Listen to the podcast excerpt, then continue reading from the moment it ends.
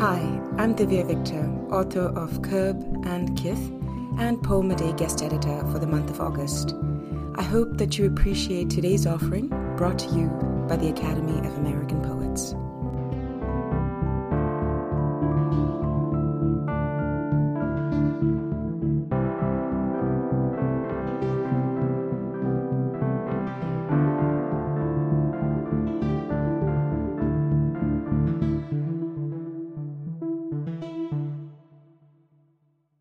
Robin Silbergleid reading Ode to Donor Gametes.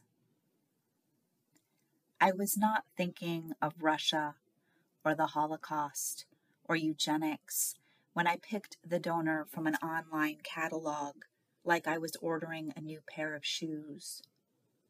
I don't mean to sound blase, it was more complicated than that.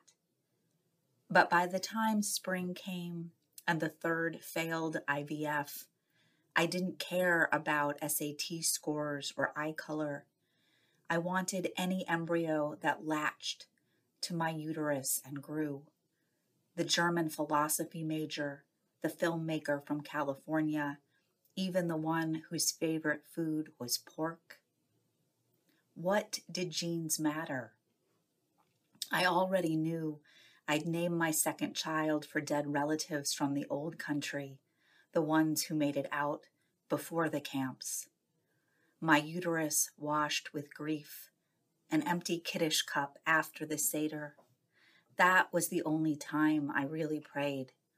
That day when I paced outside waiting for a call from my doctor with good news, the eggs and sperm married in a petri dish, an offering from a Midwestern girl with ovarian abundance and kind eyes who knew to look away.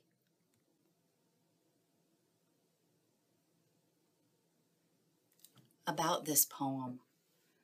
For several years, I've been working on a book tentatively titled The Old Country about family history and Russian Jewish immigration at the turn of the 20th century. As part of this project, I have been reflecting on and reconsidering the practice of genealogical research and the creation of a family tree. This poem is one attempt at thinking through the complicated nexus of chosen single motherhood, assisted reproductive technology, and the legacy of intergenerational trauma and the Holocaust.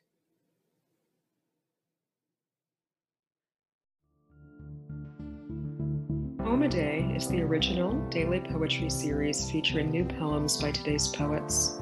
Produced by the Academy of American Poets, this free digital series is made possible by you, our readers and listeners.